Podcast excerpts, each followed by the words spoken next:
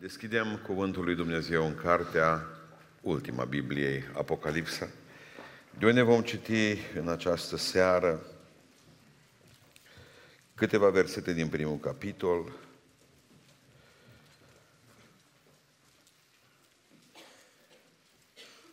de la versetul 1 la versetul 11. Apocalipsa, de la versetul 1 la versetul 11. Descoperirea lui Isus Hristos pe care i-a dat-o Dumnezeu ca să arate robilor săi lucrările care au să se întâmple în curând. Și le-a făcut-o cunoscut trimițând prin îngerul său la robul său Ioan, care a mărturisit despre cuvântul lui Dumnezeu și despre mărturia lui Isus Hristos și a spus tot ce a văzut. Ferice de cine citește și de cei ce ascultă cuvintele acestei profeții și păzesc lucrurile scrise în ea, căci vremea este aproape. Ioan către cele șapte biserici care sunt în Hasia, har și pace vouă, din partea celui ce este, celui ce era și celui ce vine, și din partea celor șapte duhuri care stau înaintea scaunului său de domnie și din partea lui Isus Hristos, martorul credincios, cel întâi născut din morți, Domnul împăraților pământului, a Lui care ne iubește, care ne-a spălat de păcatele noastre cu sângele Său și a făcut din noi o împărăție și preoți pentru Dumnezeu Tatăl Său. A Lui să fie slava și puterea în vecii vecilor. Amin. Iată că El vine pe nori și orice ochi îl va vedea, și ce ce l-au străpuns, și toate semințiile pământului se vor boci din pricina lui. Da, amin, eu sunt alfa și omega, începutul și sfârșitul, zice Domnul Dumnezeu, cel ce este, cel ce era și cel ce vine, cel atotputernic. Ioan, eu Ioan, fratele vostru, care sunt părtași cu voi la necaz, la împărăție și la răbdarea lui Isus Hristos, mă aflam în nostru care se cheamă Padmos, din pricina cuvântului lui Dumnezeu și din pricina mărturiei lui Isus Hristos. În ziua Domnului eram în Duhul și am auzit înapoi a mea un glas puternic ca sunetul unei trâmbițe, care zicea, eu sunt Alfa și Omega, cel din tâi și cel de pe urmă. Ce vezi, scrie într-o carte și trimite celor șapte biserici, la Efes, Smirna, Pergam, Tiatira, Sardes, Filadelfia și Laodicea. Amin. Reocupăm locurile. Vă spun că nu mi-a fost foarte ușor ca să pregătesc studiul acesta pentru aceste duminii seara. Poate că pentru unii Apocalipsa este o carte pe care n-au deschis-o. O carte care n-au citit-o. Nu vă frământați dacă cumva nu v-a plăcut. Nu vă frământați nici dacă n-ați citit-o până acum. Mulți au făcut-o. Mulți au dat-o la o parte. Aduceți-vă aminte, de exemplu, că Luther a scos Apocalipsa din canonul Bibliei. Canonul protestant n-a cuprins Apocalipsa, Cartea Evreilor, Cartea lui Iacov și Cartea lui Iuda. Cele patru cărți ale Noului Testament au fost scoase de către Luther, au fost adăugate mult mai târziu acolo. De asemenea, o, o mare, uh, o mare, cel puțin vreo șase, șapte pe care știu eu, uh, o mare trupă de tot felul de învățați au spus cartea aceasta, citesc doar pe George Bernard Shaw, zicea, cartea aceasta a fost scrisă de un drogat. Să nu uitați, de exemplu, că Biserica Ortodoxă nu citește cartea aceasta în biserică. Este singura carte din tot Noul Testament care nu se citește în Biserica Ortodoxă. Doar Biserica Ortodoxă coptă, cumva înfrățită cu Biserica Ortodoxă din România, să zicem, citește cartea Apocalipsei într-o singură noapte, săptămâna mare. Faptul că nu suntem familiarizați cu cartea aceasta e vădit. E și groază să ne uităm la ea, pentru că eu am avut probleme cu ea de când am fost mic.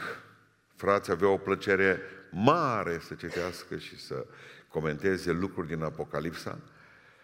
Eu n-am crescut într-o perioadă în care puteai pune filme pe păreți, niște poze, dar de le mai puneau și pe alea. Erau destul oricum de plastici. Nu vă spun ce, numai de Apocalipsa nu vreau să aud. Când auzeam, când mă gândeam că va trebui ca să îndur atâtea și atâtea necazuri care vor veni, când vor trebui să stau despărțit de tata, cu mama mergând uh, împreună cu frații noștri la moarte, asta auzeam și asta înțelegeam. Mai ales era un frate care ne spunea că ne, va, ne vor tăia capetele cu securea. Eu eram în biserică orpilat. Deci numai Apocalipsă să nu fie. Dar ei predicau din Apocalipsa foarte mult. Lipsea ceva de acolo, o eminență a parusiei, a arătării lui Iisus Hristos. Dar asta n-am priceput-o atunci ca și copil. Or trebui să treacă ani. Era, erau frumoase uh, sperieturile alea, dar lipsea venirea lui Isus Hristos. Nu știu dacă uh, dumneavoastră conștientizați, dar încă suntem tributari celor care au crescut prin biserici, felul de învățare de atunci. Și greu ca să faci pași în față, cu mintea deschisă, luminată. Doamne, uh, te rog frumos, luminează-mă Tu ca la rândul meu să pot să aduc lumina Ta aici în biserica aceasta. Așa m-am rugat și parcă m-am luptat în van. Nu am simțit decât că nu voiam eu să spună Dumnezeu altceva decât ceea ce am învățat până la urmă. Oricum este singura carte, Apocalipsa, care, din Sfânta Scriptură, care are o binecuvântare la început, da? Binecuvântarea zice așa, ferice de cine citește, versetul 3, și de cei ce ascultă cuvintele acestei profeții și păzesc lucrurile scrise în ea. Începe cu o binecuvântare și se sfârșește cu un blestem, cu un avertisment. În versetul 20, în capitolul 22, versetul 8 spune foarte clar că dacă cineva va scoate ceva din cartea aceasta, va fi scos și numele lui din cartea vieții. Dacă cineva va adăuga ceva la cartea aceasta, va fi o adăugată toate urgiile care sunt scrise în cartea aceasta. Începe cu binecuvântare, se sfârșește cu un blestem. Când vorbim despre apocalipsis, apocalipsa înseamnă descoperire, adică a lua din ceea ce e ascuns, exact ca și dezvelirea unei statui. Asta înseamnă apocalipsa. Deci o statuie este acoperită cu un cearceaf, în ziua în care se descopere, cearceaful este aruncat și oamenii, a, Asta, asta înseamnă. Dar unul dintre lucrurile pe care le veți învăța împreună cu mine în seara aceasta este că nu e vorba de descoperirea viitorului, cum cred mulți. Că de cine înțelege Apocalipsa are cheile viitorului în mână. Cheile viitorului sunt în mâna lui Dumnezeu. Eu am fost ani de zile învățat că, învățat că acea despre care vorbește Biblia, despre acel oraș mare, curva aceea, Babilonul acela. Este Roma. Așa am crescut pentru că predicile noastre din Apocalips au fost uh, crunt influențate de către mișcarea adventistă, de către Ellen White, și noi predicile din Apocalipsa le-am avut prin filiera lor, a fraților adventiști, în care Roma era uh, mama tuturor relelor din lumea aceasta. Papa era anticristul, spunea că Roma are șapte coline, șapte dialuri despre care vorbește aici și acel corn care a ieșit din mare. Mi-a trebuit să treacă timp ca să înțeleg că și aici Dumnezeu ne-a încurcat. Pentru că și Istanbulul e format pe șapte dealuri. Și știți cum se mai numește zona aceea? Cornul de aur. Și știți cine este mama tuturor lucrărilor anticreștine astăzi în lumea aceasta? Când m-am dus în Africa, într-un pământ descoperit, erau numai moschei și pe toate echipamentele scria Maden Turchei. Nici aici n-am, nu-i descoperirea viitorului Apocalipsa. Cheile viitorului le ține Dumnezeu, e descoperirea lui Isus. Descoperim în aceste duminici, seara, pe Iisus Hristos și o să-L vedeți cât de minunat, cât de măreț, cât de puternic este. Dumnezeu care a fost, este și fiți că nu zice că va fi, ci va veni, că asta e speranța noastră, aleluia. Noi știm că e în vecii vecilor Dumnezeu, dar ce ne interesează pe noi dacă El e acolo sus și noi suntem jos? Acelui ce va veni în curând. Cine a scris cartea aceasta? Haideți să vedem, în primul rând, să vedem cine a scris-o. Dumnezeu, nu? descoperirea lui Isus Hristos. El a scris-o.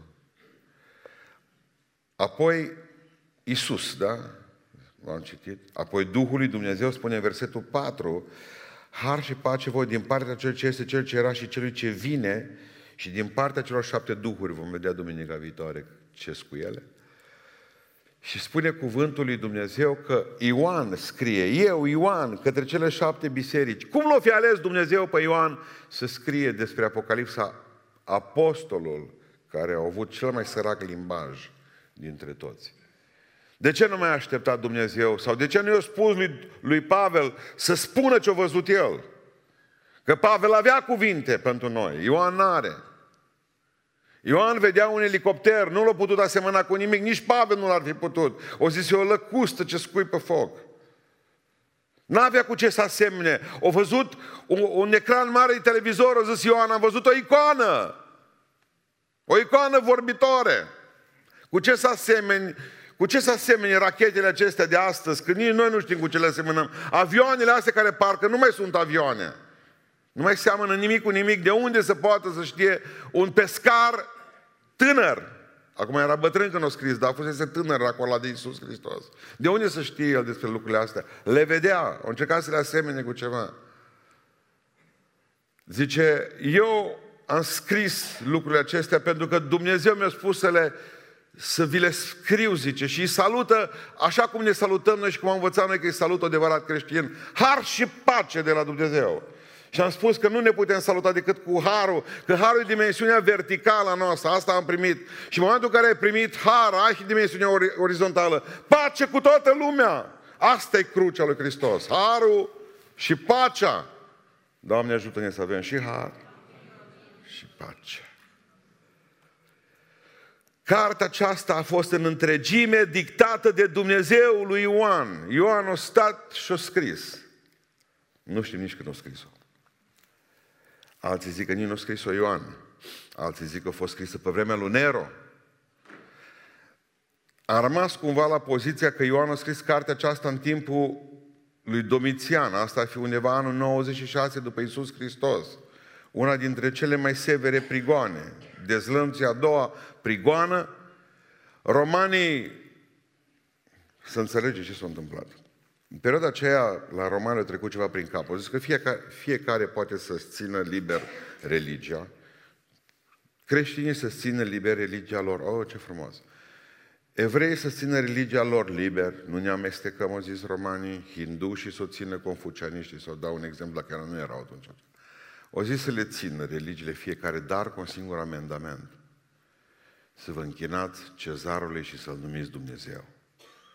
Vă puteți ține religiile voastre, dar ea fiecare tămâie și o pune aici la statuia cezarului și zice, eu mă închin cezarului de la Roma și îmi păstrez religia mea. Creștinii au zis, noi asta nu facem. S-au dezlănțuit prigoanele pentru biserica creștină. Despre Ioan se spune că a fost băgat în ulei și a fost fiert și n-a fost ucis, n-a putut să fie ucis. Romanii aveau o lege, dacă nu mergea la prima execuție, a doua oară nu mai executau. Nu încercau de două ori ca rușii. L-au luat și l-au exilat în insula Patmos. Acolo spune cuvântul lui Dumnezeu că în ziua Domnului, nu zice în șabat, deci duminica, culmea, în ziua Domnului, că așa numeau creștinii duminica, ziua Domnului, eram în Duhul, traducerea completă, în ziua Domnului, devenisem Duh. Asta trebuie să deveniți duminica. Doar Duh. Destul sunteți carne toată săptămâna. Dar duminica ar trebui să fiți Duh. În ziua de duminică, zice, eram Duh, devenisem Duh. Exact așa cum a fost și Pavel. Trupul i-a rămas pe pământul lui Ioan și Duhul o plecat din trup și s-a dus la cer să filmeze. Acestea sunt experiențe pe care oamenii lui Dumnezeu, cu un anumit statut spiritual, adică oameni care, pe care Dumnezeu se poate baza, le au de multe ori.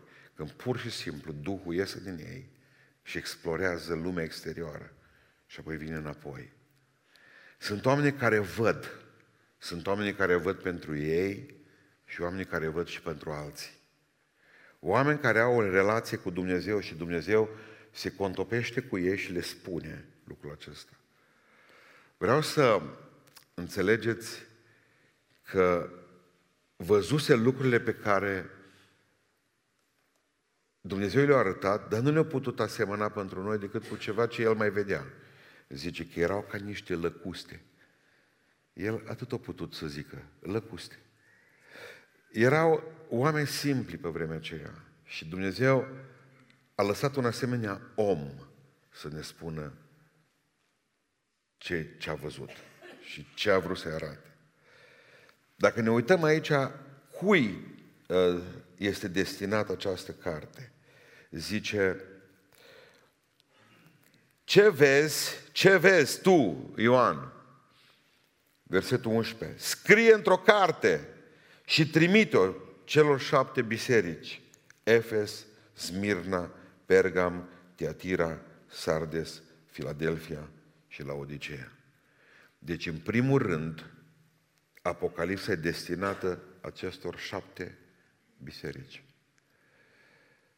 Pentru istoria noastră creștinătății, a, a, a, nu numai cea trecută, ci și asta prezentă.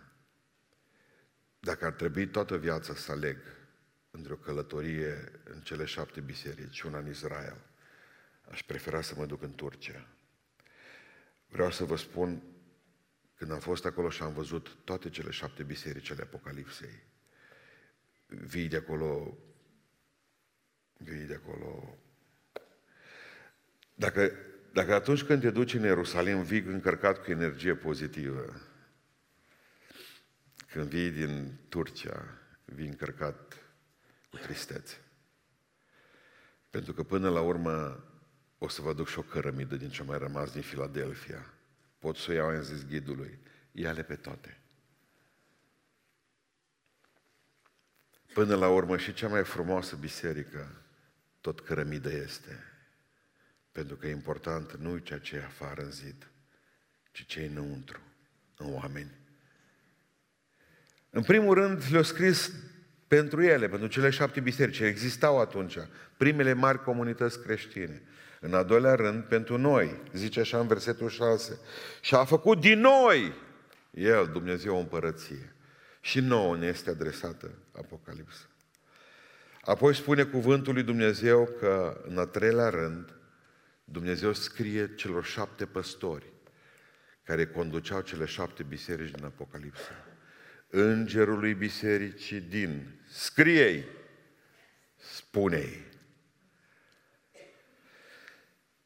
Îngerii nu primesc mesaje de la oameni. De aia nu poate că o zis, frate, dar zice îngerului bisericii din. N-avea voie un om, niciodată un om n-are voie să ducă un mesaj unui înger. Că ați învățat de dimineață, numai invers se poate. Numai îngerii duc mesaje la oameni. Ioan nu putea duce mesaj la un înger. Deci înseamnă că și omul acela era, îngerul acela era tot om. Cum vede Dumnezeu păstorii bisericii? Cum îi vede Dumnezeu? Ca niște îngeri. Vedeți și voi așa. Chiar dacă n-aveți chef întotdeauna. Că vă garantez că nu erau perfecți nici îngerii ăștia. Nu erau perfecți. Aveau, poate, aripile arse.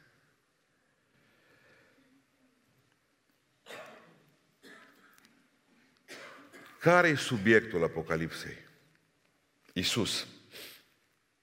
Subiectul Apocalipsei este Isus.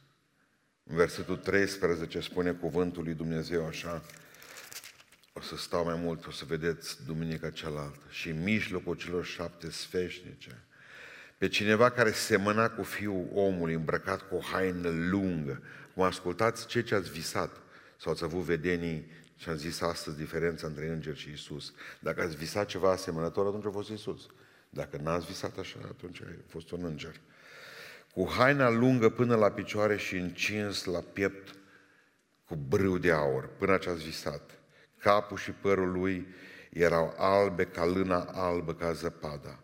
Ochii lui erau ca para focului. capul și părul lui albe ca lână. Ce vrea să spună asta?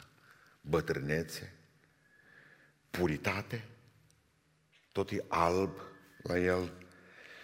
Picioarele lui erau ca rama aprinsă, versetul 15, și arsă într-un cuptor, și glasul lui era ca vuietul unor ape mari. În mâna dreaptă ținea șapte stele. Din gura lui ieșea o sabie ascuțită cu două tăișuri și fața lui era ca soarele care strălucește în toată puterea lui. Credeți-mă, cartea asta e despre Isus. Când l-am văzut, am căzut la picioarele lui ca mort. Nu mai mestești gumă. Da. Nu te mai uiți la telefon. Nu. Nu mai vorbești cu cel de lângă tine și șușotești. Nu. Nu. Când te întâlnești cu Hristos, pici la picioarele Lui ca mort. Ca mort.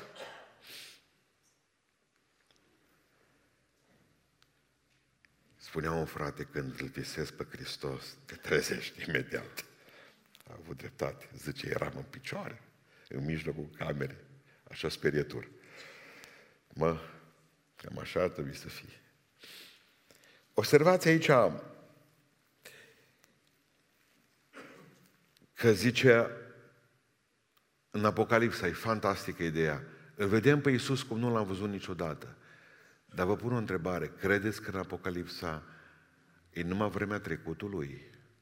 Sau și vremea viitorului prinsă? Da sau nu ziceți? Și a viitorului. Și nu o să vă vină să credeți, dar sunteți deja în el. Suntem acolo. Zice, știți care e cheia interpretării în Apocalipsa? Mergeți cu mine în versetul 19. Pentru că de aici încolo ne va fi simplu. Să vedeți ce simplă e cartea asta. E mai simplă ca Genesa. Apocalipsa e mai simplă ca Genesa. Ce-o trebuit eu să transpir la Betania un an, doi ani de zile când am predicat din Geneza, nu vă spun că aveam niște subiecte îngrozitoare. Dar hai să vedeți aici. Bun. Scrie dar lucrurile pe care le-ai văzut, unu. Lucrurile care sunt, doi. Și cele care au să vină după ele. De aici încolo e simplu Apocalipsa. De ce? Lucrurile care le-ai văzut, știți până unde sunt? Până la versetul 19. Hristos. Scrie dar lucrurile pe care le-ai văzut până aici. Pentru că taina celor șapte, versetul 20 face parte din capitolul 2, să știți asta. Capitolul trebuia dus mai încolo. Cu versetul, până la, capitolul, până la versetul 19, capitolul 1. M-a spus că cine o împărțit Biblia pe capitole, numai din greșeală în greșeală, că nu a împărțit-o Dumnezeu, ci oamenii.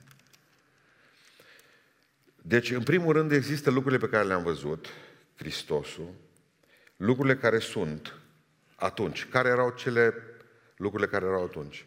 Cele șapte biserici. Erau în picioare toate, aveau pastori, cântau, laudă și închinare, totul era acolo. Și ce Domnul, am niște probleme cu ei, hai să le rezolvăm acum. Știți unele, până când le rezolvă Dumnezeu? Până în capitolul 4. Două capitole, capitolul 2, capitolul 3, capitolul 4. În capitolul 4 se sfârșește cu lucrurile care sunt, cele șapte biserici.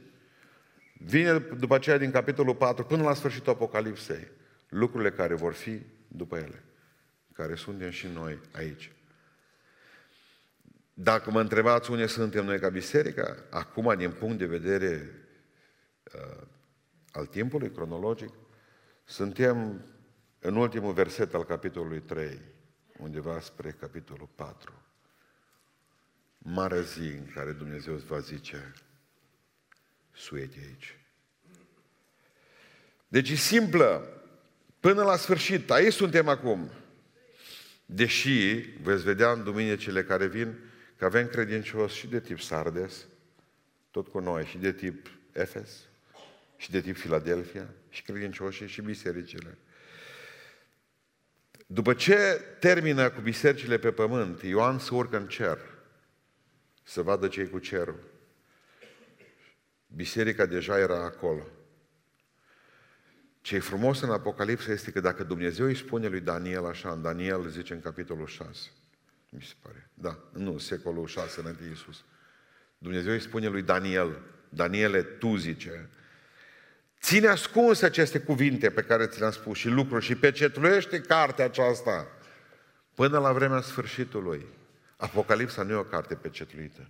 Apocalipsa este o carte liberă. Pentru că lui Ioan spune, tu nu pecetlui cuvintele acestei cărți, căci vremea este aproape. Dar de ce Dumnezeu îngăduie ca această carte să fie deschisă pentru noi în anul 2019? Și n-a lăsat-o pe vremea lui Daniel atunci. Știți de ce? Pentru că zice, atunci mulți o vor citi-o. În Daniel zice, și cunoștința cum va fi? Va crește. Noastră ați înțeles ideea? Pentru că nu-i tot una ca să trimiți o carte la un miliard de oameni sau la șapte că suntem noi astăzi. Nu-i tot una cu oameni care nu știau să citească, cu oameni care știu ca noi astăzi citi, dar din păcate nu citim ce trebuie, asta e altă treabă.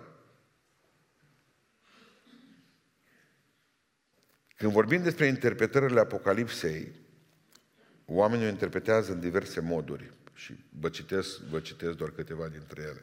Există o teorie, se numește teorie idealistă. Totul este o alegorie aici. Nimic, într-adevăr, ăsta o, o dat cu drogurile Ioan. Așa zic ăștia. Dar ne vrea să ne spună două lucruri importante. Că rău și binele se bat întotdeauna și că până la urmă binele câștigă. Da, Așa ni se pare nouă, probabil că așa ni se va pare că vom fi sus în cer. Dar acum nu suntem chiar siguri că binele câștigă totdeauna. Așa este? Așa este. Există o teoria preteristă care spune că e povestea bisericilor din timpul lui Ioan.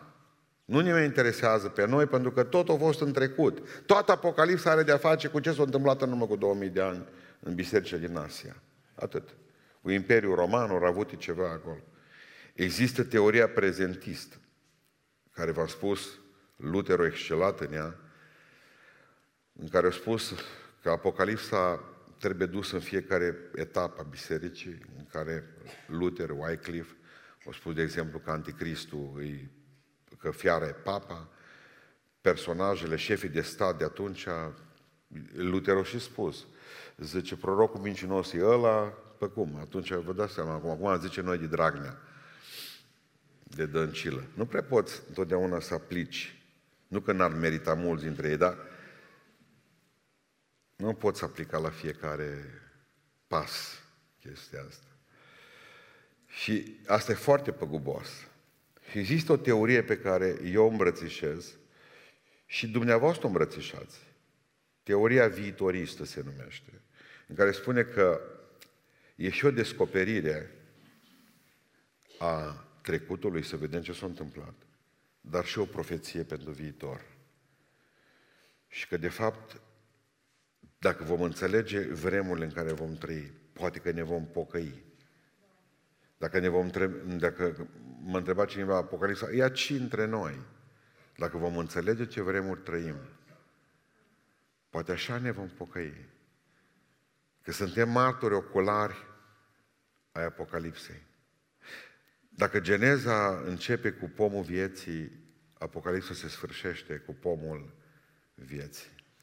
Dacă Geneza începe cu primul tiran, Nimrod, Apocalipsa se sfârșește cu ultimul tiran de sub soare, care va fi anticristul. Dacă Geneza are ca mireasă pentru Adam pe Eva, Apocalipsa se sfârșește cu o mireasă pentru Isus care e biserica. Deci ar vrea să vă spun câteva lucruri pe care vreau să ne rugăm. Apocalipsa e o carte despre Isus. Dacă vă întreabă cineva în seara asta ce v-a spus pastorul, să spuneți că Apocalipsa e o carte pentru Isus, despre Isus. Nu despre fiară, nu despre anticrist în primul rând, nu despre cei doi martori, în primul rând, ci cartea Apocalipsei este o carte despre Isus, apoi despre Ilie și Enoch, apoi despre cine o fi anticristul. Apocalipsa este o carte, în al doilea rând, pe care lucru care trebuie să-l învățăm. Apocalipsa este o carte care trebuie studiată și pusă în practică. Și eu sunt adeptul acestei a, interpretări a Apocalipsei. La ce îmi folosește mie în 2019 ce îmi spune pastorul Pustan? Simplu. Pentru că zice, ferice de cine citește. De ce au zis ferice de cine citește și de cine aude? Pentru că știau că unul citește de la învon și ceilalți auzeau din seală. Până ce ferice de mine că vă pot citi, ferice de voi că o puteți auzi. Dar fericirea se încheie ferice de cine păzește, adică împlinește cartea aceasta. La ce să împlinesc? Ce să împlinesc? Pentru că am trecut prin toate teoriile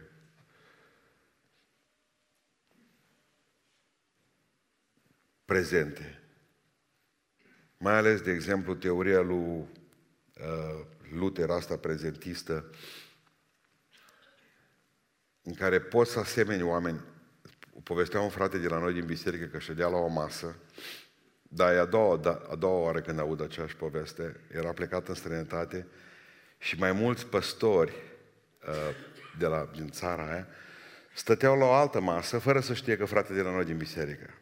Și discuția a fost cum că eu, eu, aș fi anticristul. Asta e teoria lui Luther, că trebuie să asemeni... Uh, o zis, fii atent, cum face, zice. Numai stă așa în față și se uită în ochii oamenilor și omul zice numai dintr-o dată să scoală și să predă. Cine poate vrăji oamenii? Dar oamenii erau sinceri, mă.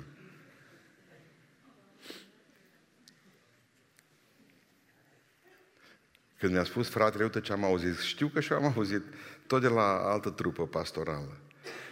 Și că biserica asta, zice, îi a diavolului, asta e fiara și prorocul mincinos e aici și toți. Uitați-vă la ei, zice, cum zăpăcesc oamenii. No, uitați-vă că au reușit să pună Apocalipsa într-un cadru uh, țara crișurilor, Bereniș. E foarte periculos ideea de a face tot felul de asemănări de genul acesta. Eu, eu vă spun că această carte trebuie 100% aplicată. Și știți de ce a vrut Ioan ca să o aplicăm? Pentru că Ioan era păstor a unei biserici, nu teolog. Când el a fost dus în Patmos, în exil, din pricina cuvântului lui Dumnezeu, el nu era teolog ca să ne spună nouă povești. Ioan era pastor și pastorul venea și spunea așa, asta trebuie să facem. Deci o să vedeți practica acestei binecuvântat e cine citește, binecuvântat e cine aude, dar cine împlinește e mai binecuvântat. Cartea aceasta ne prezintă un Dumnezeu trinitar și am vrut să spun lucrul ăsta. Pentru că eu știu că e greu să vorbești despre Trinitate. Avem, am destui dușmani și acum între slujbe, în loc să mă odihnesc, o trebuie să mă cert cu unul care zice că Dumnezeu nu-i Trinitate. Și atunci am zis, nu-i nimic, eu am Biblia aici, deschisă, și hai să ne uităm în Apocalipsa când seara asta predic de acolo. Și să vedem noi dacă nu cumva Dumnezeu nostru îi sub formă triunică. Uitați-vă cu mine în versetul 4. Ioan către cele șapte biserici care sunt în Asia. Har și pace vouă din partea celui ce este, celui ce era și celui ce vine. Mai puțin. Din partea celui ce este, celui ce era și celui ce vine. Despre cine vorbește aici? Nu, nu. Citiți versetul 5.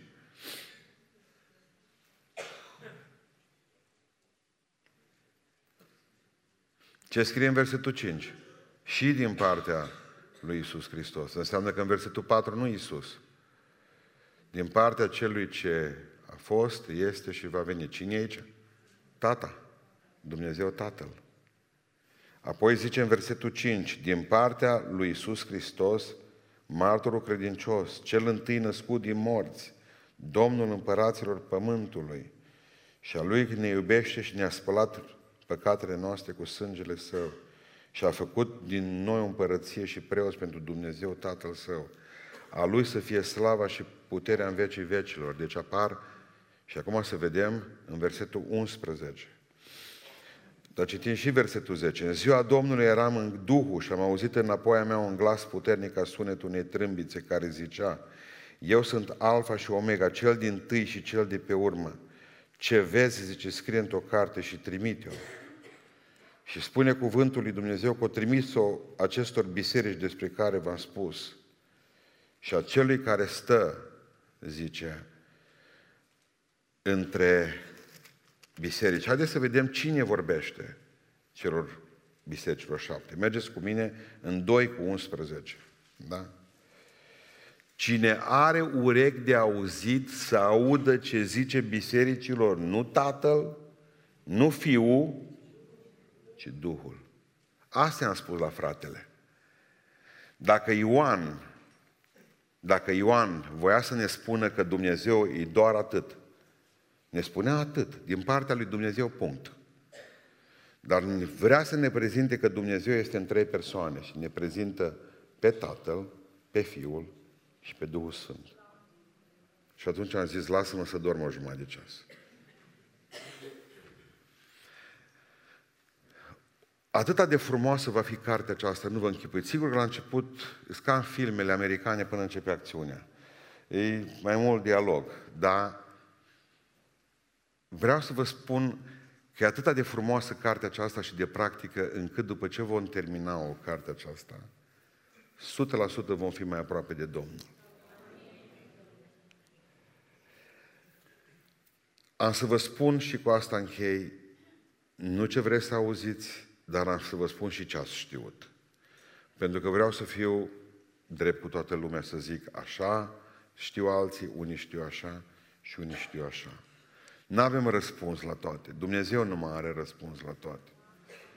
S-ar putea ca să fiți dezamăgiți, să nu știți dacă trebuie să alegem între Roma, Istanbul, dacă trebuie să alegem între Papa și, eu știu, ăsta, Uniunii Europene, sau doamna Chioveși.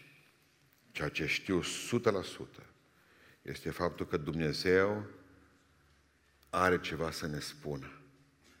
Iată ce are de spus bisericilor Duhul. Și mă rog să fiți atenți la șoapta Duhului lui Dumnezeu. Referitor la predica de dimineață, am primit enorm de multe mesaje care s-au concentrat toate cu această idee.